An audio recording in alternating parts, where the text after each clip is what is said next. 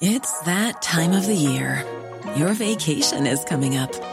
You can already hear the beach waves, feel the warm breeze, relax, and think about work.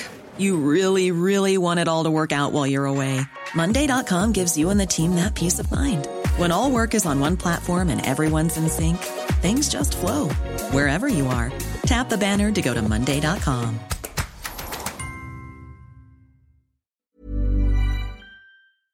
This is the Times News Briefing for Monday, the 30th of October. My name is Martin Williams. The Israeli Prime Minister Benjamin Netanyahu has been addressing the nation as his country's offensive in Gaza escalates further. Hamas murdered children in front of their parents, murdered parents in front of their children. They burned people alive. They raped women. They beheaded men. They tortured Holocaust survivors. They kidnapped babies. They committed the most horrific crimes imaginable. In fighting Hamas and the Iranian axis of terror, Israel is fighting the enemies of civilization itself. Victory over these enemies begins with moral clarity. Israeli tanks have reportedly entered the edge of Gaza City and cut off a major road from the north to the south of the territory. Israel's ground operation in Gaza was said to be expanding overnight, backed by hundreds more airstrikes, with troops battling and killing dozens of Hamas fighters who were barricaded in civilian buildings and underground tunnels. Richard Spencer is the Times correspondent in Tel Aviv. It's clear that the Israeli army is now trying to encircle Gaza City, the biggest city, the capital of Gaza Strip, from the south and north. They're also clearing um, areas to the uh, on the northeast and northwest corner of the Gaza Strip. We haven't had any reports of Israeli casualties. They are claiming that various uh, uh, numbers of Hamas militants have been taken out in various engagements. Hamas has released another video which appears to show three hostages taken during the attacks on the 7th of October. The women are shown sitting side by side against a bare wall. Boris Johnson's former top aide has admitted changing the settings on a WhatsApp group so messages would automatically delete. Martin Reynolds has been giving evidence to the COVID inquiry, where he also apologised for urging Downing Street staff to attend a bring your own booze event during lockdown. I would first like to say how deeply sorry I am for my part in those events uh, and for uh, the email uh, message which went out that day. And I'd like to apologise unreservedly uh, to the families of the, all those who suffered during COVID uh, for all the distress caused. Oliver Wright, policy editor at The Times, was watching the inquiry.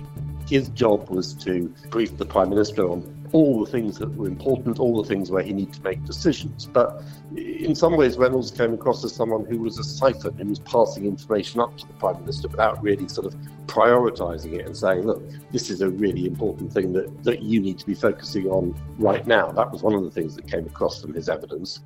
The Home Secretary's confirmed the UK's terror threat levels unchanged. The government's Cobra Emergency Committee met to discuss concerns the conflict in the Middle East could prompt a rise in extremism and former Spanish Football Association President Luis Rubiales is facing a three year ban from all football related activities.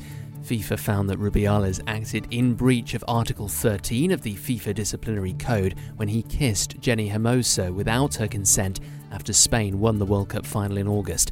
Alvaro Romeo is deputy editor for Talksport International. I think that this is probably the end of Rubiales because he's going to be three years out, suspended, uh, because the Spanish government doesn't back him, because FIFA doesn't back him anymore, and because I really don't know where else he can go after all this problem, at least in football, unless, uh, you know, uh, some political parties who have similar beliefs to him, they may recruit him in the future. But otherwise, I don't think Rubiales has a lot of future in football, really. Don't forget you can hear more on these stories by listening to Times Radio.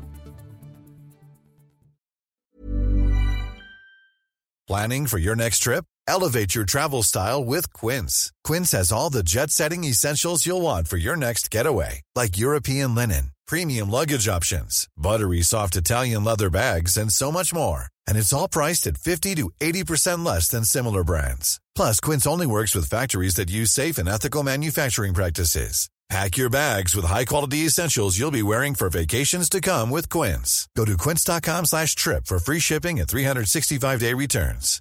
When you make decisions for your company, you look for the no-brainers. And if you have a lot of mailing to do, Stamps.com is the ultimate no brainer. It streamlines your processes to make your business more efficient, which makes you less busy. Mail checks, invoices, legal documents, and everything you need to keep your business running with Stamps.com. Seamlessly connect with every major marketplace and shopping cart. Schedule package pickups and see your cheapest and fastest shipping options from different carriers. With rates up to 89% off USPS and UPS rates. And with the Stamps.com mobile app, you can take care of mailing and shipping wherever you are. Make the same no brainer decision as over 1 million other businesses with Stamps.com. Sign up with Code PROGRAM for a four week trial, plus free postage and a free digital scale. No long term commitments or contracts. That's Stamps.com. Code PROGRAM.